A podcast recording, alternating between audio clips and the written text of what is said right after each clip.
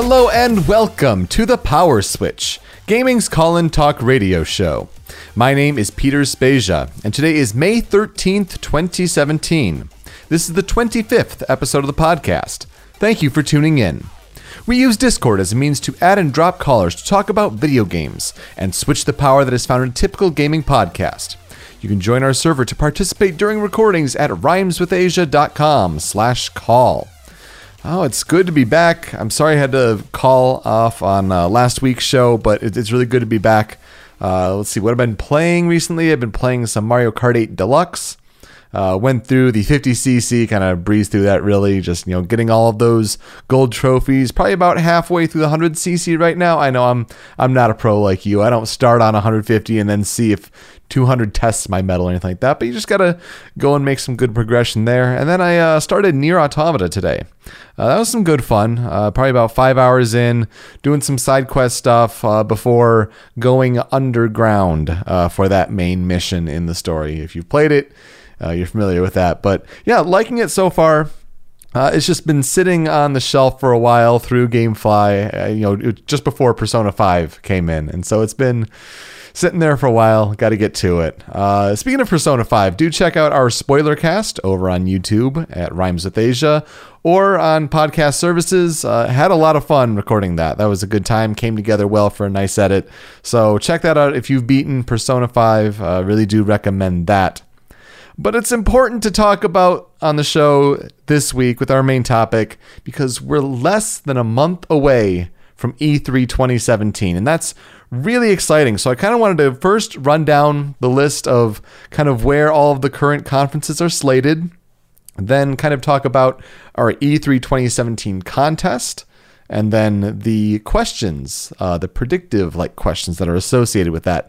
So kind of just want to run through things quickly. Then we'll get to the callers, and you know, like the the show, kind of what's special about the show really is you know getting to the callers and having you talk about whatever you'd like to about video games. But we're going to start with E3 2017, and uh, let's talk about those conferences. Uh, it starts on Saturday of the week this year, of all things, and that's unusual, but that's when EA has their press conference, uh, Saturday, June 10th at 3 p.m. Eastern Time. Then we go to Sunday and Microsoft mixing up a bit. Uh, usually they're first on the Monday. They want to separate themselves from Sony, so they're on the Sunday this year, Sunday, June 11th at 5 p.m. Eastern Time for Microsoft. Bethesda confirmed locked in for that Sunday as well, 10 p.m. Eastern Time. Uh, then Ubisoft hasn't confirmed anything. Uh, but granted, we are still a month out. That could easily change over the coming week. They could confirm a time. Uh, if they keep to how you know the trends have been for the past years, uh, and you know right now, it would it would be Monday, June 12th at 4 p.m. Eastern Time. And that still kind of gives them a good bubble of time, just kind of right in the middle of nowhere. Uh, that's how it's been for past years, not confirmed yet. I would imagine, though, if they, they're going to have a press conference, you got to imagine that they would. And it's not like Vivendi's taking over somehow before then. Uh, but if Ubisoft does have a conference, I would imagine it'd be Monday, June 12th, 4 p.m. Eastern Time. And then that leaves Sony on that Monday night, as they usually are, confirmed, locked in, 9 p.m. Eastern Time. So Sunday and Monday Monday nights, you know, some some late shows on the East Coast, but it works out well for Pacific time, I suppose. But I'm man, I'm I'm sorry, Europe. Those are some uh, some late nights. Now, Nintendo also confirmed for Tuesday at noon Eastern Time on June 13th, doing a spotlight not sure how it differs from a Nintendo Direct or anything like that. It, it's going to be a, a, Direct essentially. They'll have their, you know, Treehouse Live sort of set up after, and that'll be fine. So I'd like to talk about our E3 2017 contest. And if you've listened to Podcast Pass, Show Me Your News, for example, uh, I kind of run this contest pretty similarly when I'm hosting podcasts, and it's going to be set up very similarly this year as well. Uh, so 50 yes or no questions. As really, it's it's very simple to participate. You kind of see what is offered here, these different questions, and all you have to do is answer yes or no. Uh, it doesn't take much knowledge. It could take some knowledge, but you could honestly do a flip of a coin if you wanted to to answer each question yes or no. So here's how it's going to work. Uh, first of all, you're going to visit rhymeswithasia.com slash E3 contest. Then you're going to see those questions. You're going to copy paste into an email, send that and your answers to powerswitchpod at gmail.com. And so, our big prediction show, E3 2017, we're going to kind of go over each of these in more in depth, kind of, you know, right before E3. And also, you'll give your big boss predictions, your Kiefer predictions. It's, it's very fun if you've listened to shows like that that I've hosted in the past, but uh, that'll be on Saturday, June 3rd. Now, normally we, we have it right before E3, but the way E3 is shifted around, I mean, EA is right on the 10th, so we got to go the week before. Saturday, June 3rd at 3 p.m. Eastern Time, so you won't want to miss that. However, mixing up a bit from contests in the past that I've hosted, uh, there is a bit of a disadvantage to submitting your answers early, and you have a bit of an advantage for submitting late because things can change in the weeks leading up. Things can be revealed, things can be hinted at. So that may give you a bit of an advantage if you submit your, your question late. However, we're changing that a bit this year. And so what do I mean? So we'll have three weeks before that prediction show. So if you submit it in the third week out, let's say, and that'll be from May 14th through 20th, you will get five bonus points.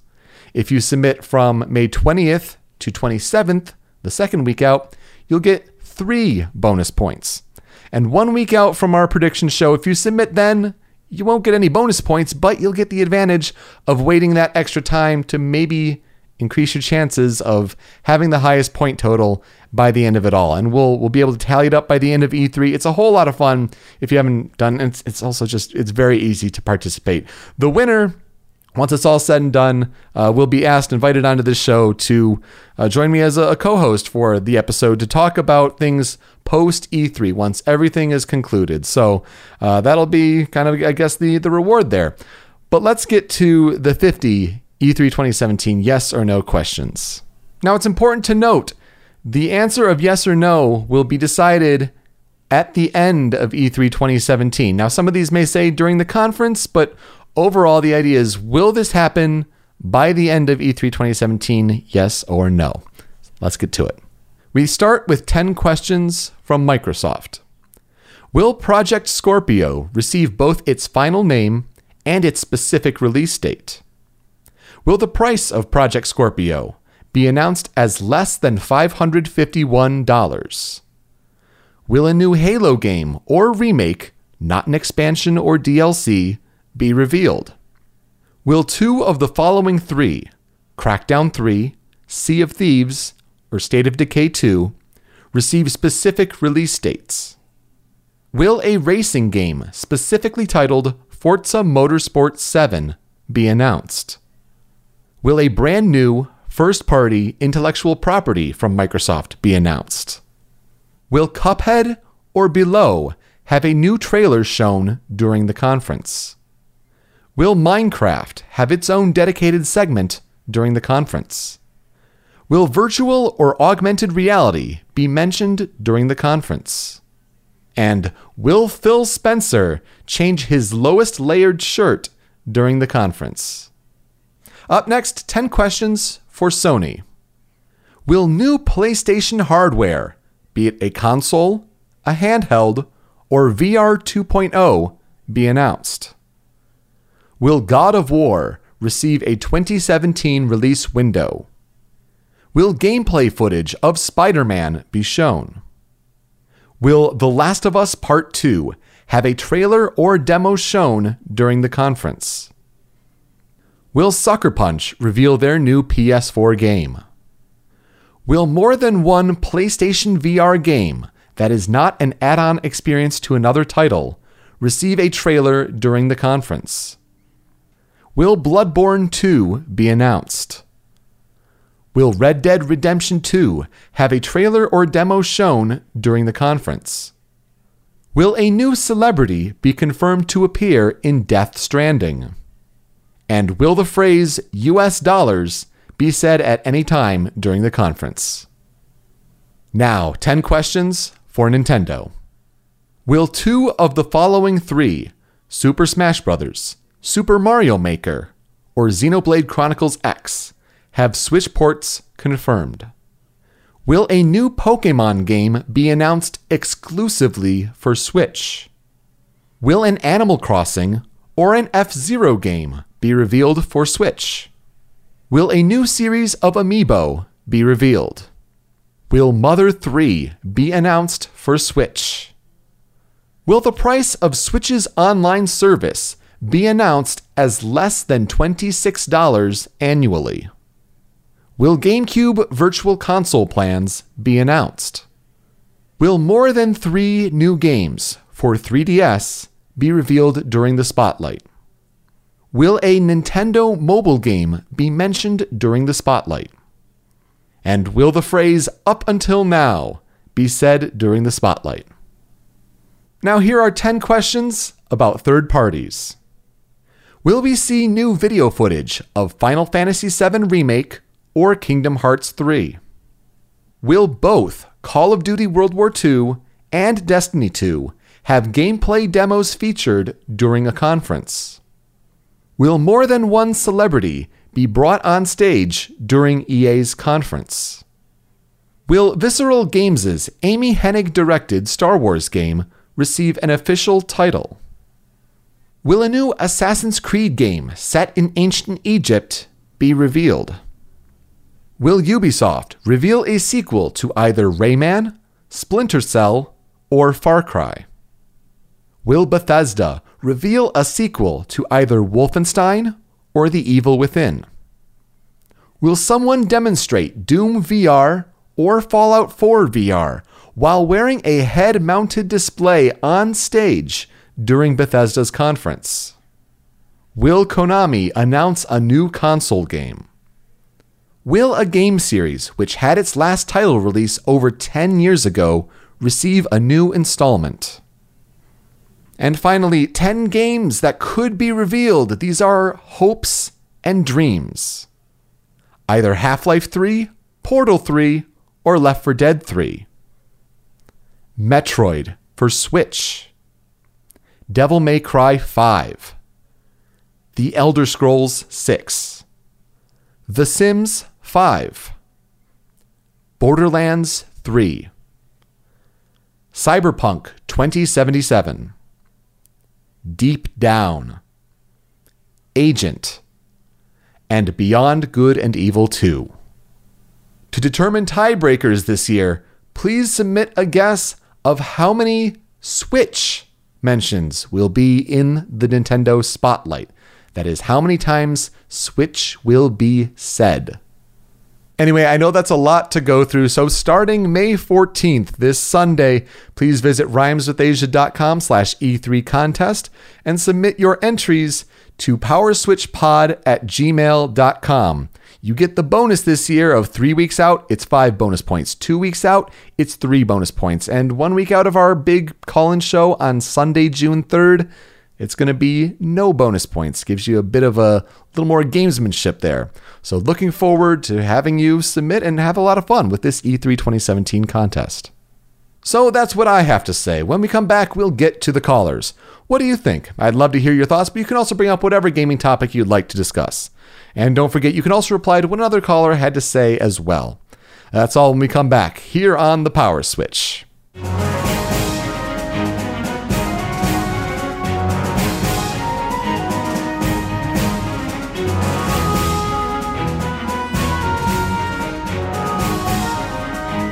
Welcome back to the Power Switch. We've got people here lined up, ready to call in, whether it's talking about our E3 yes or no questions or E3 as a whole. Looking forward to hearing what everyone has to say.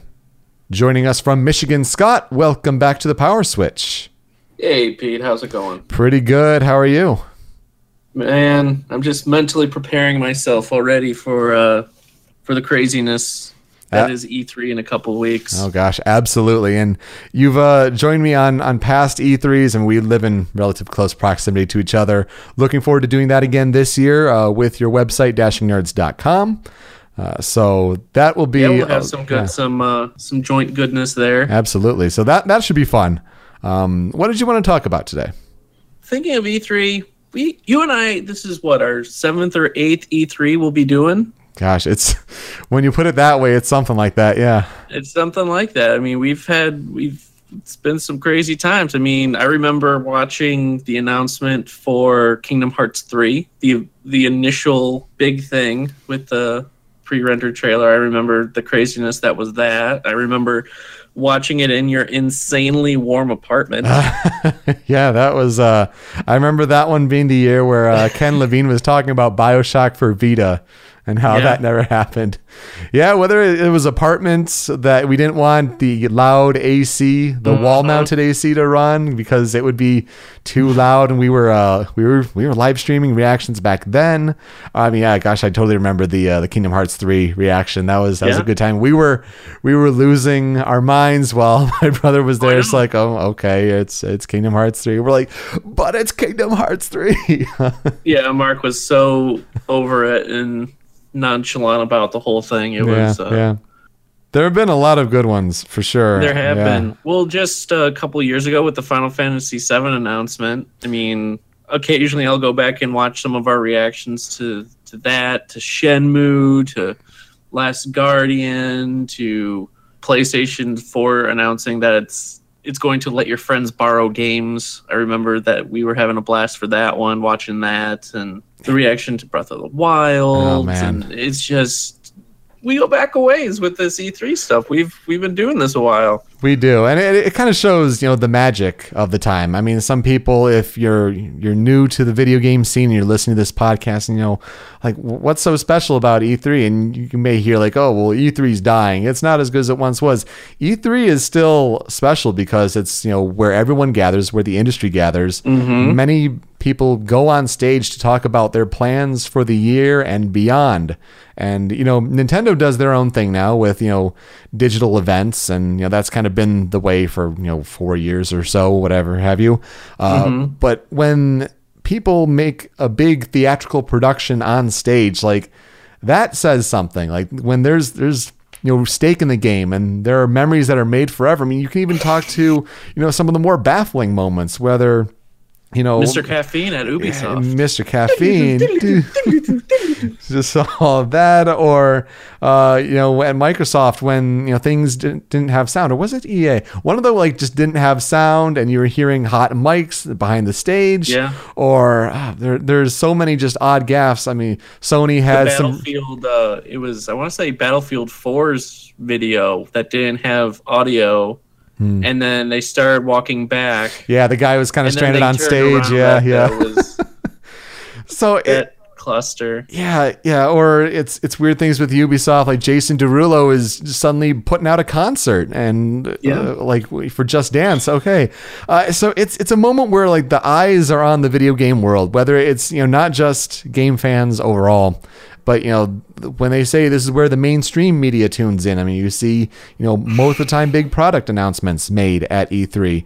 Uh, it's an important time, and yeah, you have your Gamescoms, sometimes your Tokyo Game shows. I mean, you have PlayStation Experience in December. Uh, those are fine, but it's trying to capture the kind of There's attention, the feeling. special. Yeah. hmm There's something special, a gravitas to E3 that the others are fantastic, it's just not E E3. Like everyone really comes to play at E3. That's the Yeah. thing. Like you kind of have, uh, you, you mentioned in uh, what 2013, where you had kind of the the hedging the bets, the competition of what the Yeah. final features of Xbox One and PlayStation 4 would be, and you could argue that you know maybe PlayStation made some changes last minute after they saw what Microsoft did, you know, several hours before. Uh, yeah, there Yeah. are there are some some very fond memories with E- with E3, and you know, I think that's it's going to be exciting this year because for for Microsoft they have the next step forward. They're trying to see how do they take Windows 10.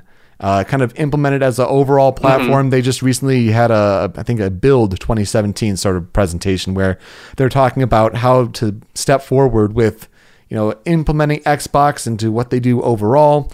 I mean, with Yeah. Scorpio, I mean, what do they call it? What will the price be? What's what's the logic there? With Sony, it's you know, do they you know continue to pump out the games? They have, they have announced a lot of stuff way in advance, but can they deliver on you know what is coming next? What's for 2017? Do mm-hmm. they have anything more that's new to show? Uh, what are the third party partnerships? What's that like? And for Nintendo, I mean, it's obvious. It's Nintendo Switch. What else do you have besides, you know, you have Splatoon 2, you have ARMS, you have Super Mario Odyssey. Like, what is beyond? I know their spotlight is 2017, but what's beyond? And then Yeah. you throw in the third parties to think Bethesda would continue to be a player. Uh, EA and Ubisoft, of course, continue to do that. What is the strategy behind EA being on Saturday. So there's a lot to pay attention to if you're a game fan. If you listen to this kind of podcast, there's enough intrigue there. Um, yeah, it's it's really exciting. But you're you're right. I mean, to go back to E3's past, like there have been some fun moments. Fun and just hilarious moments to look at and laugh at and then just make fun of like skittles the tiger I love you. I love you, Skittles. with fist bump and looking at the bottom of an xbox avatar's foot and A lot of those Kinect based, certainly, but yeah, I mean that's that's that was part of the fun. nintendo opening up with the zelda concert Oh man, with the that gave me goosebumps i remember that and it's, yeah. Well, then it's you even yeah, like You look at uh, Sony last year with opening with the God of War concert. I mean, what is it with live Yeah. concerts? Like, I think more need to go in that direction. Open with you know a live pit orchestra, kind of get that out, get that going. Uh, it'll be interesting to see kind of strategies also play into it. I mean, you Right. talk about Sony last year with just literally they had a shorter show than years past, but it was because they were going trailer, trailer, trailer, and just like the back to back, the the constant pacing. Like I think that's what a lot of people want. They don't want the the sluggish points of years past with you know on stage demos that may fail. I mean, you think of Wonder Book. Uh, Wonder Yeah. Book was dreadful. Uh, you may think you know the grand you know long past are we you know with the times of talking to investors and let's go through a PowerPoint of our sales numbers and, and pitch it that way. We're long past that point, I think, especially Right. with you know age of live streaming and everyone paying attention to the Twitter responses and all. Um, there's there's so much to consider, and it, I think that's part of the fun of doing not only this contest of just kind of marking where we are a month out, kind of giving like a semblance of predictions, like could be yes, could be no. But also, as you mentioned, you know, when we've recorded our reactions in years past, and I hope to do that, uh, not necessarily live. Uh, we want to do, you know, certainly live post-show podcasts with everyone, call in this kind of format. Um, Right. That would be certainly be fun after each uh, each show, you know, except PC. Let's be honest. Uh, but and maybe PlayStation. PlayStation might be the next morning. Yeah, we'll see. Usually We'll see. Sony is a little late. Yeah. We'll see. We might be super hyped up. Who knows? It's- Sony it's- has gotten us giddy before in the years past. That's entirely Recent years. possible. Yeah. But, you know, but also uh, recording our reactions during. And I think I want to do that again this year to kind of stitch together kind of like the best of, uh, sort of like a little montage of, of highlights there. Because, yeah, looking back to that 2015 show when it was the, the year of dreams for Sony and you had the Shenmue and you had Final Fantasy VII, like those were exciting. And especially, as you said, to, to look back on.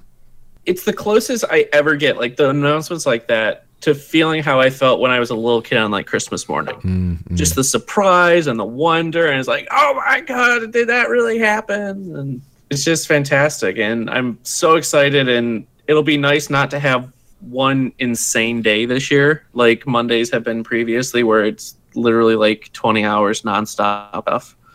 Yeah, yeah. Spread it out a little bit. That'll be nice. And it's going to be interesting with this whole Coliseum thing with Geoff Keighley with Oh, yeah. that bringing that in. How's that going to? I mean, I think Square has said that they're going to be doing like a little conference or a little discussion there. A bunch of developers, so it's like, what's going to come out of there? Yeah, like, is is that where we grown see Kingdom Hearts 3 this year maybe? Yeah, I mean, it's certainly possible. I think we'll see it at Sony, and then we might get more of an in-depth discussion at like a at the Coliseum kind of thing. Yeah, that's possible. I think they would want Kingdom Hearts to be like front stage. Like that would be like a main stage thing they would want to show off. They know they'll have the big audience if they show a new trailer at one of the big three. Yeah, And that's a good point. I mean, when you think about, you know, how do you spend your time in between the conferences? If you're just watching from home, I mean, you know, if you're not churning out, uh, you know, content or whatever, I mean, whether it's you know different things like IGN or GameSpot or something like Kind of Funny, uh, to have those kind of long shows in between. Now you add the element of this year's uh, Coliseum with Geoff Keighley and hosting panels and things like that. So even though it'll be in between conferences, like you know, once the show kind of starts proper, like you'll have those hours of content just to if you want to jump back and forth between, oh, the, you know, this game is being shown off on this stream, but this is over here, and kind of go there, or if you just leave one on and just let it roll, uh, it's it's it's an exciting time. Yeah, I mean, in the past, I know uh, we've had on your main screen, we'll have one conference, but if another's going on, I'll have it on my iPad or you'll have it on your laptop or something. So it's just so much stuff. It's going to be crazy. In for another ride, man.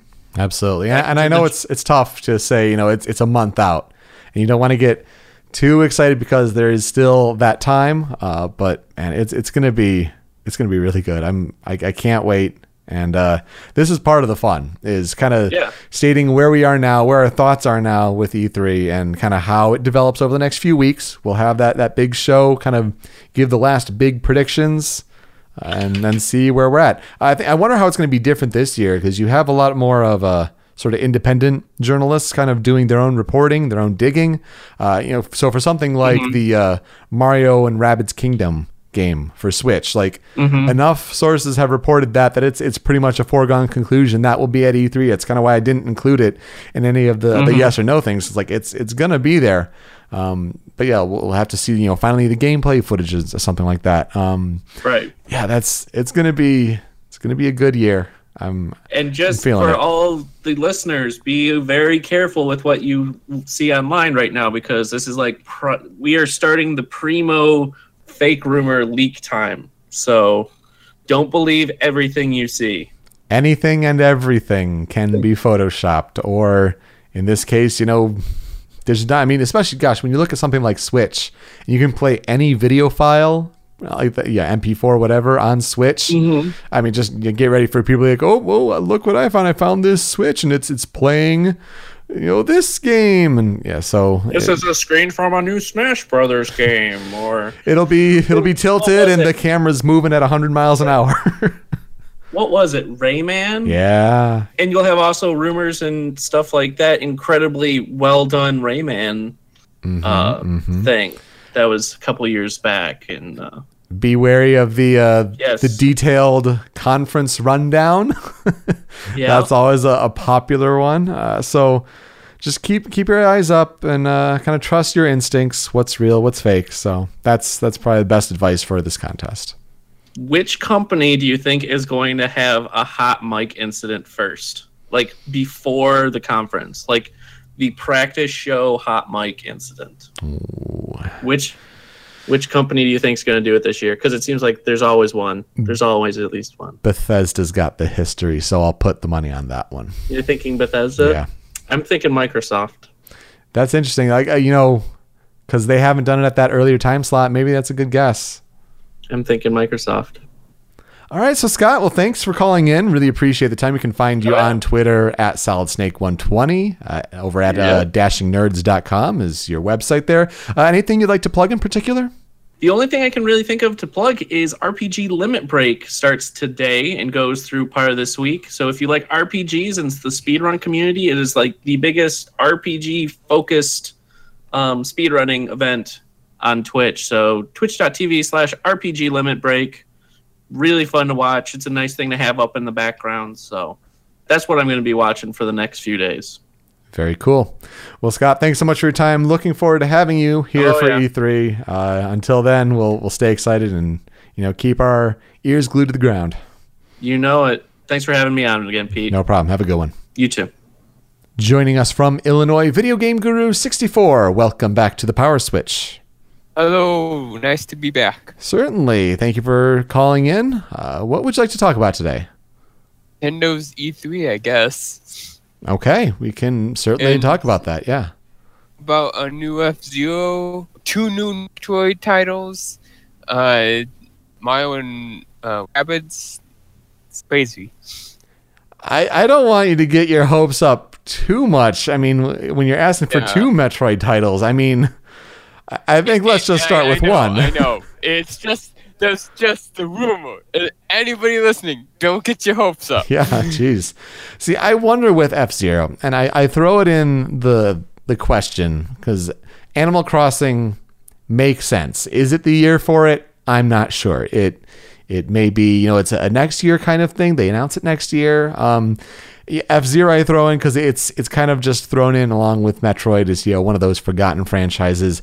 I wonder if you know how does Fast RMX sort of play in it? Does Nintendo see it as a uh, yeah that'll do for that crowd, or do they see any sort of success with it and say well we need F Zero now back? I mean I I, I wonder. So that's kind of where that question is laid there. I, I hope that uh, if they do announce the new F Zero game, that Shinen, that they are uh, working on it. Yeah, that'd be smart. Uh, you know, don't necessarily take up too much Nintendo Studio space, time, resources. Yeah, give it to the people who love to work on it. I mean, that that would be smart. Even if it's just like a, a teaser, like we've we've just started and it won't be ready until 2018. Like that would get people excited for sure. Now, as far as Metroid goes, do you think that's like a, a retro project? Probably. It's most certainly because we haven't heard from them uh, since uh, Donkey Kong uh, so and it's interesting what there's the the rumor where uh, the the composer for what was Deus Ex or whatever like he's now working for for retro and he's a big Metroid fan so Nintendo Reddit, Nintendo Gaff. They're trying to put things together, see what might be. Uh, it's also been an interesting sort of week for Nintendo Gaff, as it were, because people were trying to look at uh, the Nintendo Direct page and like the 2016 Pokemon Direct has like disappeared offline, is taken offline. The launch trailer for Sun and Moon, not the launch trailer, the uh, the reveal trailer for Sun and Moon, taken offline for some reason, like gone from YouTube. So people were trying to piece together, like, is there a Nintendo Direct that is going to happen before E3 somehow? And uh, they were trying to piece it together, like, oh, it'd be one week, and it didn't pan out. So I think out of any company, a Nintendo fan likes to speculate and just get their hopes up so much. And yeah, I think it's a, of course, it's a huge E3 for Nintendo, but you can't be asking for for too much here. I don't think.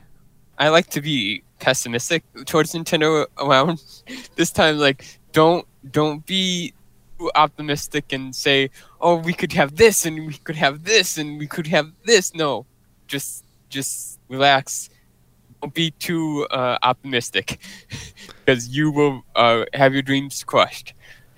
Yeah, and I think Nintendo is going to show some great things, uh, I, but I think it's just going to be like you know two big surprises at most. Um, and and you know just kind of looking through the questions again. I mean, like is this the year for something like Mother 3? Is that going to be an and it's available now kind of thing? Like is this the year finally for that? I mean, after, you know, the year off in between we had the Earthbound Beginnings and, you know, the it, the year before it was Earthbound on eShop. Like is this the year for that? Does that count as a big surprise? Um, you know, some of these big Switch ports, is it, you know, Super Smash Brothers uh, DX Director's Cut? Is it, you know, Super Smash Brothers Switch? Like how much content are we getting in that? Is it going to be everything from Wii U and 3DS together, plus a little bit more, a couple new characters? Like, you know, people can speculate, and I think we'll have a, a couple really nice surprises, I'm sure. But yeah, it's to say that like, oh, it's everything, and also, you know, I think another big question just to to keep thinking about Nintendo at E3, like, what format do they have this spotlight in? Is it a more traditional direct that we've seen? What have they learned from this this new one that sees the rundown? Like, I want to be surprised. I don't want to see things laid out for an E3 press conference. I want to be just genuinely shocked. It it's announced that it's going to be a spotlight and not a digital event. Maybe that's uh, more focused towards the games and uh, one game, two games, three games. It's keep, keep going on games and don't talk about whatever other stuff that's in between. Yeah. Like Sony uh, last year. Yeah, I, I, hope that's the case. I think they know what they have with the uh, the live streams after the fact. That's where you do the deep dives. That's where you get the features and have the the directors talking, whether it's through translation or whatever. Like that's where you kind of go a little bit more in depth there. I think they kind of learned, hopefully, I would imagine, from the uh, the indie showcase. Like that was a very back to back to back sort of presentation that worked very well for them because it really showed the breadth of what they had to offer. And I, I hope that's, uh, you're right. I think that's uh, hopefully what they should show this year. So um, I was going to say that uh, I predict that Super Mario Odyssey, uh, Xenoblade Chronicles 2, and uh, Emblem Warriors are all going to come out this year. It's a bold prediction. Um, yeah, I'm. I hope you're right for the sake of the software library for Nintendo Switch, uh, just to keep kind of that cadence of games going. My one worry with that is Xenoblade Chronicles 2 because it really depends on how the localization process goes. Um, you know, if I, they're they're finishing up what the music right now, and I have no idea like how far along they are in the other steps of the process. But if like the localization of the script takes a long time, like I could easily switch or not switch, but you know, slide back and be uh, kind of an early 2018 game. Like that'd be my one worry. I think Fire Emblem Warriors, it's easy to churn out those Musos. Uh, that should be fine. Mario Odyssey, I bet, has been done for a long, long time. Uh, so I'm I'm sure that'll hit at the Well- perfect moment this holiday.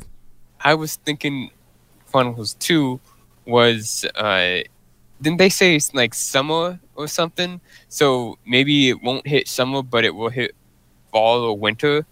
Possible. Um, I I'm just a little skeptical. I mean, granted, you know, last year was a big time for shifting a lot of games to the next year, and we haven't seen that you know so far yet. I guess I'm more just applying that kind of trend the next year and say, well, if if there's any Nintendo game, what would it be? Um, but yeah, if if they're all currently confirmed for different times in 2017. Uh, I'm just more basing that you know, Mario has to be this fall. I'm, I'm sure it's been done for quite some time. Uh, it's So it should be pretty it's easy. probably gonna hit that Black Friday slot. Yeah, I, I would imagine that would be the case. That would make sense for for Mario. Um, yeah, it, it would be great to have Xenoblade Chronicles 2 this year. Uh, it's just interesting when you think of, you know, the rumors, and I threw it in the question there of, you know, there's been talk of, you know, does Xenoblade Chronicles X get a port to to Switch? And that's going to be the talk for, you know, do you how many of the the great Wii U games do you move over to Switch? Is X one of them? Is it another team working on a port? Is something like you know uh, Tantalus, I think is his name, or. Like, is it some team like that working on that? So, uh, it, then you know, where do they put that? Like, how much Xenoblade is too much Xenoblade? So, I highly doubt it. If it's hitting this year, I don't think so. But two years out, maybe three, uh, you could see it on the Switch, but I don't think it's gonna hit this year. And Super uh, Mario Maker, um, I could see that happening, but it's just too many ports. I think that one it's got to be a game they get right. Uh, you know, and then take their time to to get it exactly how they want it. I think it's one you need to have on the Switch, to be honest, uh, because lacking in features on 3DS, and I think that really hurt the sales there. Um, but Well- to have the kind of vision that they want, but then play it anywhere, like that's that'd be perfect on Switch. Then uh, Super Smash Bros. I could see that happening with the, but I really want a new game. But it doesn't have to be like all new features, everything. It could just be all the characters from Smash uh, 4 and add in a couple new characters and that stuff. Yeah, I really wouldn't get your hopes up for a new game. I think you know Sakurai is done for Smash for a while, uh, if not forever. Um, yeah, Yeah. it'll take years to make a new one under a different team because he was just a wizard at, at churning those things out and making it was just in his vision.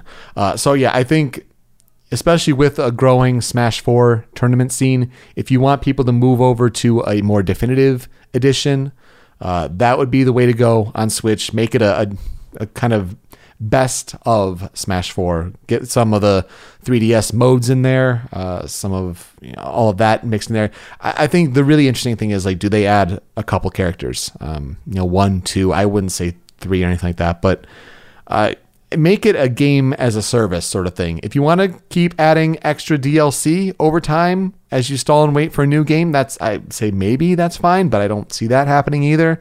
Uh, but you need to kind of continue that scene on a new platform that they are trying to use more for esports. Gotta have uh, that Wolf and Ice Climbers back. Yeah, I- it's Ice Climbers has to be a shoe in. You you'd imagine that they'll take the work that has been done, and then it's yeah. I mean, I don't think it would be Wolf. I think if I had to guess, I mean, follow follow the trends of brands. I mean, Inkling would make a whole lot of Yeah. sense. Like, Yeah, that would totally make sense. yeah. I, I could even imagine the trailer, like uh, the Inkling, uh, the me me Inkling costume uh, transforms into uh, an Inkling character. Yeah, yeah, maybe. That's that's entirely possible. It is certainly fun to you know kind of speculate on Nintendo in particular. There is there is so much that can be done with with all their different properties, all their, their nostalgia, and that's not even you know touching on things like you know GameCube Virtual Console and, and things like that. So certainly a lot of fun. I also predict that Mother 3 and GameCube Virtual Console will be at this uh, E3. So I hope you're right. I, I think it, it would go a long way to start to flesh out not only for those that have been waiting for Mother 3 for a long time, but you know, GameCube Virtual Console is something to get pretty excited about. I mean, the idea of playing those kind of games on the go is another option. They got to figure out what they do with the tech, what they do with the analog triggers. Maybe that's a reason why it doesn't happen, or they still need more time Well- to figure it out. But yeah, and if they could have uh, like a feature that uh, unlocks the um, GameCube adapter, have that, and uh, you can plug it into your uh, Switch, and you can play it like that. yes, you're right. That would be an easy thing to patch through USB. However, it, it would be an issue of how do you solve the portable problem. Uh, is it an answer Yes, of do you that, that, that, Yeah, do you add Joy Cons that have you know their GameCube purple colors and they have specific you know springy uh, you know triggers? I mean, we'll see. But- well, Video Game Guru sixty four, thank you so much for calling in, giving some uh, some Nintendo insight, some thoughts there. It should be an exciting month leading up to E three. We can find you on Twitter at Video Game Guru sixty four and other places across the internet. Anything you'd like to plug?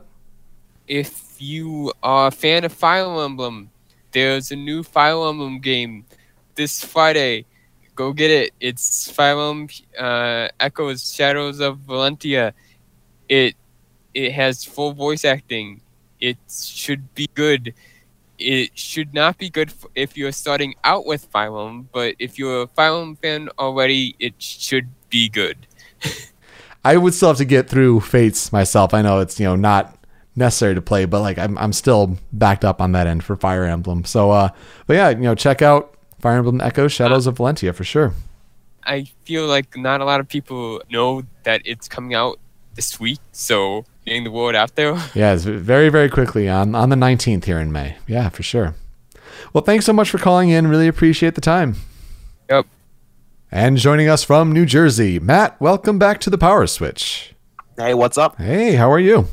Doing well. Uh, if I could just follow up on Fire Emblem real quick, you really don't need to play Fates that bad. I, I mean, it's uh, I, I get that it's not critical, but it's like I, I feel bad. Like I, I got the nice, you know, eighty dollar all on one cart sort of thing, and it's just like, no, I'm just gonna move on to the next Fire Emblem, which I- it's that's Gaiden. It's gonna be different, I know, but I got that same cart, and I just cannot bring myself to keep playing the game. It's got problems. yeah, yeah. I, I I wonder how Nintendo's kind of looked back on that. Like they, they tried the whole Pokemon thing that they're now also tried with uh, with Yokai Watch, and it's like I wonder how that's paid off for them. What did they learn from that? What the engagement was? It, it would be interesting to hear sometime. It doesn't help that the story was very poorly received, not only in America but also in Japan. It, it was widely criticized as very badly written. Well, they got a lot of characters out of it, and uh, I know on one of the past shows you mentioned about uh, Fire Emblem Heroes. You know, kind of switch to talk to the, the mobile game a little bit, uh, but but they have a new uh, new contest sort of out now, the new voting. Uh, I, Yes. I, I know you talked about you know that on a past show and like how they could fix that, and uh, something's different this time around, isn't it? Yes, um, it remains to be seen how well it works because we are we are literally in the first round right now. But they've they've set it up now so that when one of the losing teams is at a disadvantage, we haven't quite figured out what defines a disadvantage yet. Then all of their points will be worth triple, Oh, interesting. which has not only made uh, the matches much closer, but also has changed like that sort of metagaming strategy of maximizing your own personal points because now it's best to only put in points when you're in that times three because that's your that's not only the points that it counts towards the team's points that's also your own personal points Hmm. so i'm like sitting on uh, i'm sitting on all these flags that i don't want to put in because my team is not at times three and it hasn't been for hours and there's only seven hours left in the first round and i'm just really hoping we get another times three so i can blow all my flags at once The question is, does Tharja get eliminated? based on the current scores, she's definitely not going out in the first round. Okay. Um, but there was actually a point where uh, Lyn's team was beating Tharja. I do remember seeing that point, or at least it was really close. Uh, but yeah, I, hopefully, you know, whatever they've done, that you know, to pay off. So it's just kind of a callback to one of your, your past segments on this show. It kind of reminded me seeing a little bit of of research there. Uh, but what did what did you primarily want to talk about today? To kind of continue the discussion of Nintendo at E3, Of course, yeah. Um, I think that because of the position that Nintendo is in with what the Wii U was doing before and what they're trying to do with the Switch, they're in an interesting position where they need to have one of those like outrageously amazing E3 years. Like I think that's the bare minimum of what they can afford to get away with right now because the Switch for as great as the system itself is still has so so few games. I I would say that the only two must-have games on it right now are Breath of the Wild and Mario Kart 8 Deluxe, both of which are also on Wii U. So the the big problem with you know this premier system that they have right now is that there's there's not a hugely compelling reason for anyone to get it. And I've I've had a, uh, the theory in the past. I don't know if I ever talked about it on this show that Nintendo sort of put the Switch out there as a soft pre-launch for Breath of the Wild, Mario Kart, Splatoon 2, and then hopefully in the holiday season they'll sort of do the proper grand opening um, because that's things that's a thing that like new stores will do uh, with actual grand openings the store will open for a few mo- for a few weeks maybe a few months and then their big grand opening once they've established a a customer base is when you know they have a big celebration and it's finally time to start getting everyone. So i think that's what we need to see from nintendo for the switch coming up and I think that this E3 is going to be really make or break, and it's interesting in that you know normally we go in saying you know temper your expectations. There's probably going to be like one really amazing thing and a couple pretty good things, but I think Nintendo needs a lot of really amazing this time to really really win over the people that aren't so sure about the Switch because they've got a really strong start with the Switch already. It's still sold out everywhere, but I cannot see that momentum keeping up unless we get some really good stuff coming. So we need more than just Mario uh, for this holiday season. Xenoblade has to come out this year. I I personally really think Fire Emblem Warriors needs to come out this year, although that might just be because it's combining two of the best franchises I've ever played. And I think we need more than just those three because the biggest sellers for the Switch for the next few months are all competitive multiplayer games. That's the biggest stuff that the Switch has looking up. And if that's not your thing, then what what are you going to do with this system? So I I think that there's not only things that could be possible for E3, there are things that have to happen for E3 for Nintendo to really really, you know, to stick the landing on the Switch launch. And when you talk about those kind of things, it does remind me of one of the questions, you know, talking about Pokemon and whether it is, you know, Pokemon Stars, you know, still the working theorized title. Uh, you know, do they make that exclusive to Switch to try to drive the market, or can they not resist the big 3DS crowd where the Sun and Moon players already are, and they know that they can get those sales? Uh, but to get a, a proper Pokemon game on Nintendo Switch like that will be a, a big draw, and that, that keeps people coming. Uh, I think your point about a soft launch is, is pretty spot on. Um, you kind of look at based on, you know, how they had the software sort of set up uh, and how the when we talked about it, how it kind of launching half baked. I think that's kind of in that sort of same vein.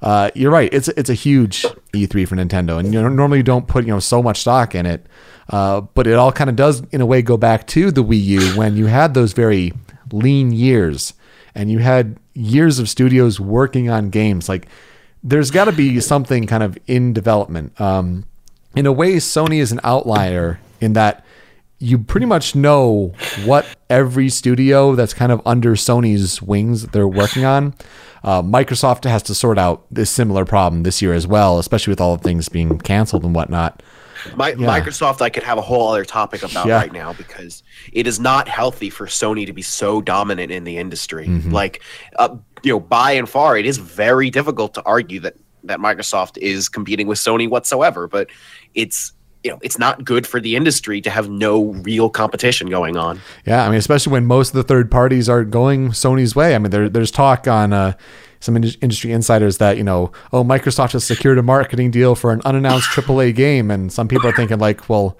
I mean, is that going to be Assassin's Creed? Because like that's yeah, it's unannounced. But if it's just Assassin's Creed, like okay, well yeah, you, you threw some money the Witcher's way, and like did that really work out for you? So like I don't know. Um, but yeah, so I think Nintendo, with the years of the lean years in the Wii U cycle, uh, and just you know kind of in that transition period, like there have to be games. Where are they? And they haven't been you know urgent to show many Nintendo directs about them. So you know Reggie's been talking up this E3. Uh, you got to hope that it's not just you know some false words there. Yeah, when it comes to Nintendo's marketing, um, I, I think that their development and their you know the path of what they're actually doing with their systems uh, since Iwata's passing has stayed pretty consistent with what they were already going towards. But their marketing, you can see, has drastically changed. I think the Nintendo Directs were an Iwata thing, and we're not seeing them as much now because under the new direction of the company's marketing, they're refocusing it in, in different ways. And it remains to be seen whether or not that'll really work for them. But they are definitely doing something different now. And the conclusions that we had made as to like, you know, Nintendo Directs are how they're doing things. This is how they do their marketing. We can't stick to those anymore because they've they've really changed all of it. I mean now you And- yeah now you're seeing you know Switch commercials on TV for sure. That's for one thing. Yeah. And in regards to Pokemon, because you brought that up, I think that's another really crucial question because what a lot of people forget is that Nintendo does not own Pokemon. Mm-hmm. Game Freak and the Pokemon Company are a completely separate entity that they have business deals with Nintendo to only publish Pokemon games on Nintendo systems, but ultimately the Pokemon Company is going to do what's best for them before they're going to do what's best for Nintendo. And we saw that when the 3DS first launched and it desperately needed a Pokemon game. But Game Freak instead brought Black and White 2 to the original DS. Yep. Yep. So, you know, there is definitely something going on with the Pokemon franchise, but whether or not that's going to Switch or 3DS is a big question. Nintendo obviously wants it to go to Switch because they need it on Switch, but the Pokemon company, it's it's best for their bottom line if it goes to 3DS. So, if you know, it's all whether or not Nintendo can convince them. Very, very true. And if it goes to both, I think then the big question remains what's the feature set difference? I think it'd be ultimately okay if it's on both. If it's just on 3DS, I think that's a sorely missed opportunity. Uh, especially when, you know, for years the Pokemon company has talked about, well, we don't have it on console because it lacks the portable element and we like the idea of trading and battling and with your friends wherever you go, but that's solved with the Switch. So I think that they're looking at that, you know, processing power that seems, I would imagine, appetizing to them. But if you do put it on both, then, yeah, the question is, you know, what is the difference between the two SKUs? Uh, is there something more on Switch that may lure players to go play on Switch? Because you could argue for for Wii U and Switch for Breath of the Wild. I mean, you could say you know some performance figures maybe if you wanted that extra resolution, but otherwise the feature set was pretty much the same. So you had people say, "Oh, well, I'll just play Zelda on Wii U." But if there's that critical feature on Switch. And if it's HD graphics, that could make a world of difference because the resol- the resolution is just huge between uh, Switch and then whether it's you know new 2DS XL or 3DS, what ha- what have you. I mean, it's it's a vast difference. But what, After playing Switch for a couple weeks, it's really easy to forget that the 3DS is still 240p. yeah, right, absolutely. And I've I've been playing Hyrule Warriors Legends, and it's like, oh boy, yeah, that is that is a, a big difference. But yeah, the big question will be what is that one thing to get people to come over to the Switch to buy that version of the game as opposed to just well, I have Sun and Moon or both or you know whatever have you on 3DS. I might as well get Stars on 3DS as well. So yeah. And Stars, I don't, I don't think it's gonna make or break the Switch if it you know whether it goes to Switch or 3DS, but I think that's gonna be a big factor in how big the Switch will be in in the holiday season. And I I I personally hope that they they bring whatever stars ends up being to the Switch, whether it's you know an actual third version, which they haven't done in almost ten years now, or it's a direct sequel like uh, Black and White Two, or whatever it ends up being. I hope that we see it on Switch because I think that you know, in addition to the fact that we've never gotten a main series Pokemon game above 240p, but also because it's what they need. It's what they have to do, and I, I hope that Nintendo convinces convince the Pokemon Company to do that. yeah, I know I'll be a big sucker for Pokemon in HD. I just wonder about you know the mom buying the game at holiday for their kid. I, you know where you need the big numbers in droves there. That'll be a, a big question. So, a question for you. Uh, you know, with this E3 for Nintendo, then what are what is like one game? What are two games maybe that you know would be uh, like a big surprise announcement for you? I mean, outside of maybe the different predictions that we've seen, like what would be something that would you know really sell you as like this would be a great E3 announcement for you personally? That's a that's a tough one. Um, over the years of Nintendo just totally messing with our expectations and never doing what we expect, I have gotten out of the game of expecting Nintendo to do anything. For me personally, I always get most excited about Nintendo's new IPs, um, and they've got Arms coming up, so maybe they ma- they might decide you know one is good enough for the year. But I think the most exciting thing for me is would be to see Nintendo come out with a new IP that is a genre that they haven't quite focused in on yet. And I think if they if they do that, then that's what I'll get most excited about. Because it's it's easy for everyone to say, you know, I want a new Metroid, I want a new F Zero. We're always going to want a new Metroid and a new F Zero. But when they do eventually come, we pretty we pretty much know what they're going to be in some fashion, uh, unless there's another totally drastic change like Metroid Prime was. But Nintendo, whenever they have something brand new, it's always exciting to see like the way that they're that they're handling like a new genre or a new franchise learning from their competitors because that that's really the only time they do learn from their competitors and and do something that they're doing. Uh, whereas their own personal franchises that they already have tend to be they tend to be less 2017 so to speak. Uh, they they kind of like stick to their old design philosophies when it comes to those games. So I want to see something new that is that is really like a modern 2017 Nintendo game. I don't think it will happen because I think that they're more going to be along the lines of we have arms that's that's our new IP for the year. But that's what I would get most excited about. Let me throw a third party curveball your way. What about Mm. uh, if is you know the chances on something from Blizzard being ported over, whether it's something like Hearthstone, whether it's something like Overwatch, uh, you know, chances of seeing something like that on the Switch. I think the most likely would be Hearthstone. Um, the Overwatch team has been asked the question about Switch, and while they haven't dismissed it entirely, they they they basically said that's not something we're doing right now. But Hearthstone is just a perfect fit for the Switch as well. Hearthstone and Overwatch are the only franchises that Blizzard has that are really doing anything right now. They've always got Warcraft going on, but it's not you know it's not the new thing that they're actively doing cool things with. Um, whether or not World of Warcraft could even come to uh, Nintendo Switch or this strange, bizarro universe where Warcraft 4 gets announced as a Switch exclusive. Um, I don't personally think Blizzard's going to be involved whatsoever, but I think if they do, it's most likely going to be Hearthstone. Yeah, I mean, you talk about you know genres that are missing from Switch, and you know CCG kind of jumps right to mind, and uh, with with a kind of like the card game there. I don't know if I would imagine Nintendo making their own CCG IP. That would be kind of crazy, but uh, I think for me personally, one thing, and it's it's a 3DS game that uh, it boggled my mind how it was only on 3DS, but uh, Mario Sports Superstars was sent out to die on 3DS shocked me personally, and because I, I love those those Mario sports titles, like I mean, whether it's golf or it's it's strikers, uh, baseball, even like tennis. Oh my gosh, Mario Tennis! Like to have so many of those locked on 3DS in a time where like you're launching in the same month as Nintendo Switch. Like, how do you not have a Switch port ready? Like, I would have bought that game so hard if it were on Switch, but I'm I'm staying away from on 3DS. So if if there was just a dumb little announcement that like, yep, that game we're also bringing it to Switch, like, I'd I'd be happy. That game completely just happened. Uh, I didn't I didn't even know about it until I saw an advertisement for it like running before a movie yeah, in yeah, the theaters. yeah. And that is the only time I have heard anything about it. I, I think they whiffed so hard on it because the idea of you know five games in one is is so appealing, but to oh man to squander it away on that one platform, that's that's a miss there. Hmm.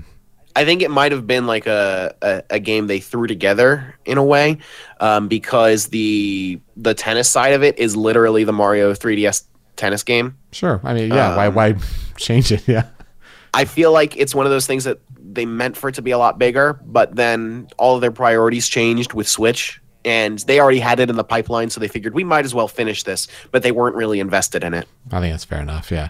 No, it should be really exciting to see what Nintendo does this year at E3, and uh, I know we'll be all very excited in, in the month to come for sure. Mm-hmm.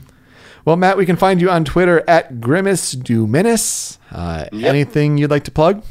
Um, are you familiar with History of Japan? The video. I, I certainly am. Uh, the it's funny you mentioned that the sequel. Uh, I had it. Uh, oh, the history of the world. I got that lined up as my YouTube history video. of the entire world, Yeah. I guess. Yeah, I'm, dude, check that out. I'll, I'll mention again at the end of the show. I had it lined up as my YouTube video. I'm, I'm glad you mentioned it. It's it's super well done. Go check out Bill Wurtz. What a lot of people don't realize is that over the past year since History of Japan, Bill Wurtz has been regularly answering questions on his website, and everyone keeps asking about him about this video. And this video has been literally his entire life. If if what he's saying online is to be believed, it has been everything for the last eleven months of his life. Every every moment of free time that he had went into making this video, and like it took that long because it he really was actively working on it, and it was just that big of a project. And he said that two months of his life the only thing he did was research for so that he knew what he was doing. And you can tell like he is free. He has he has finally escaped the history of the entire world. And by god it's it's you know history of japan was one of the best videos i've ever seen. History of the entire world i guess is one of the best videos i've ever seen. So uh, this is going up there with like one of the greatest videos on youtube Uh, pretty much like and he's totally earned it too i mean looking at the stats right now we're three days after he launched this video 7.6 million views it's unbelievably good. He deserves so much more success than he has, and he doesn't even monetize his videos. Mm-hmm. Like he could have made so much money off of History of Japan and History of the entire world, I guess, and he he hasn't. All he has is donations and his Patreon. It- it's pretty amazing do check it out I'll, I'll give it a plug at the end of the show as well but that's that's a good pick that's a good good pick all right matt well thanks for calling in appreciate the time you have a great night Thank you, you too. Hopefully, uh, next time we'll be able to uh, sort of follow up on the Fire Emblem Heroes Gauntlet. oh absolutely sounds great See ya. All right, guys, thanks for calling in. When we come back, we'll get to some headlines from the past week in a headline roundup. You don't want to miss it when we come back here on The Power Switch.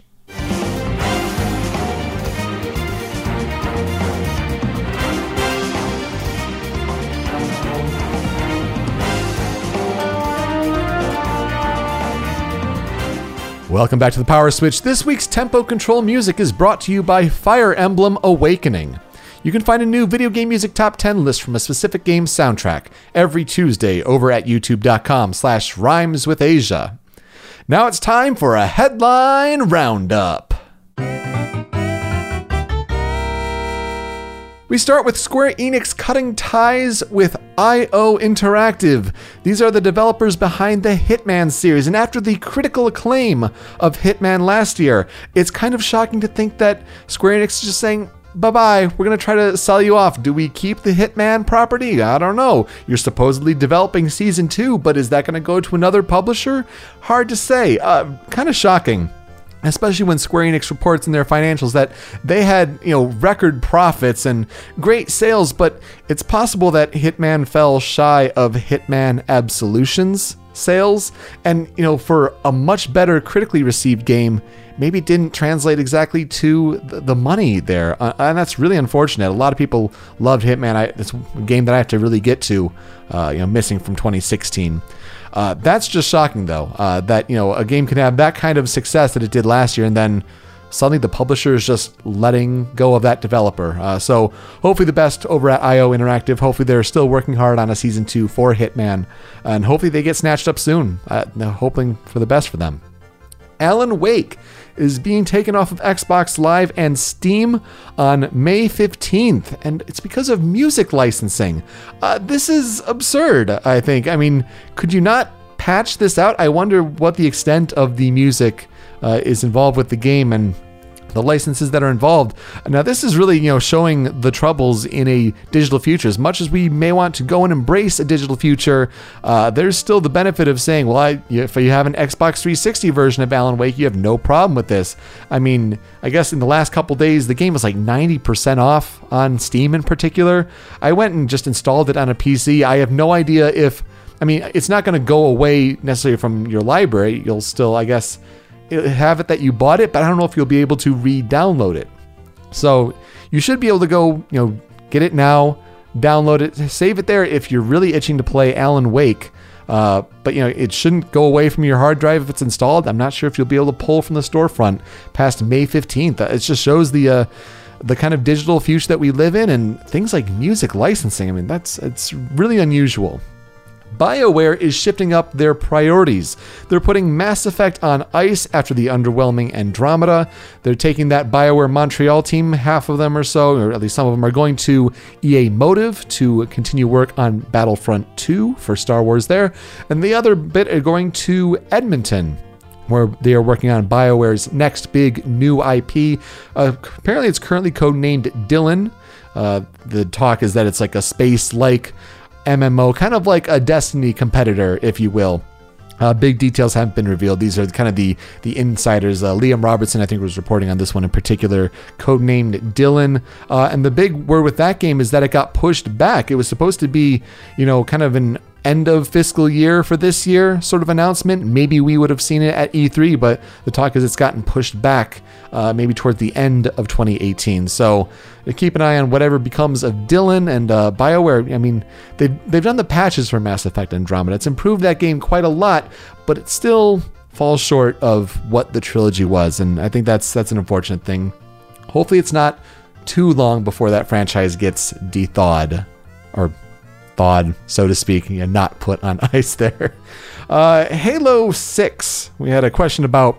Originally, it was going to be Will Halo 6 be revealed at the, the Microsoft conference, but word comes from 343 Industries that Halo 6 will not be revealed at E3, but they will show a little something regarding the franchise. So, question got changed from Halo 6 to a Halo game or a remake not an expansion, not uh, DLC. So we'll see what this little something is for this year. I think in a really important year for Microsoft to not show Halo at all would be a big mistake. So I wondered what this little something is, but you know, Halo 6 currently generally planned for the end of 2018. If E3 2018 is the first time we see something like that for Halo 6, the next big installment, I wonder if that's going to be a mistake. So interesting that Microsoft comes out and says that, or 343 rather.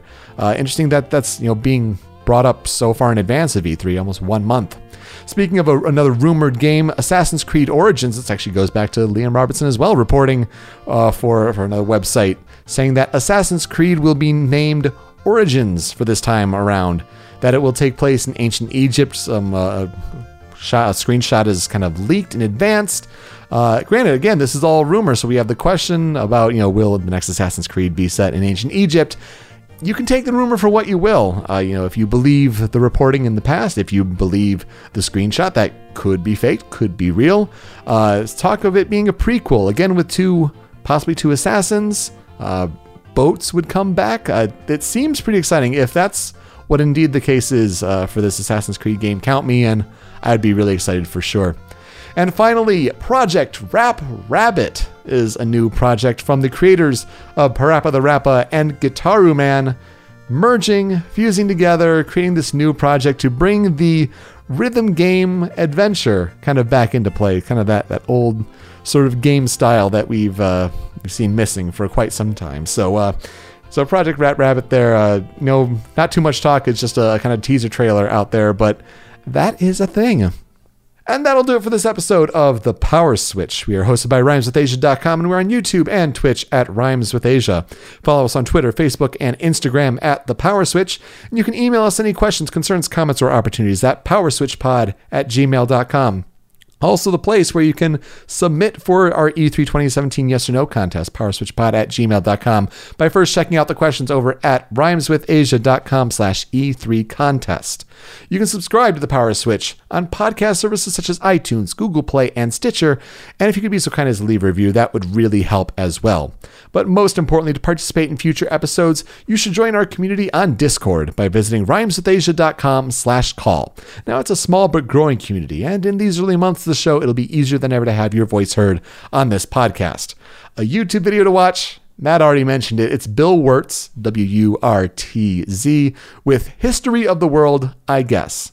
He's the guy who made History of Japan, another fantastic YouTube video if you have not watched. But uh, being very informative in a, a quick, snappy, funny way. Uh, it's it's really a style that's only his own, and you have to check it out. So yeah, Saturdays at 3 p.m. Eastern Time. We got to get back into uh, having guests on the show. Got a couple planned lined up, hopefully. So we'll get that going before E3 2017. We'll have Scott here. We'll have, talk some more about our plans. We'll have post shows for each of the conferences again, except for PC, and we'll have uh, people be able to call in there. If you win the contest for E3 2017, you'll get to be on the overall post show the week after E3 2017. So it should be a good time. Stay tuned to the Discord channel as everything develops here. And regardless, whether it's live or on your own time, I look forward to you joining us for our next episode. With that, I'm Peter Spezia. Until next time, switch up, call in, game on.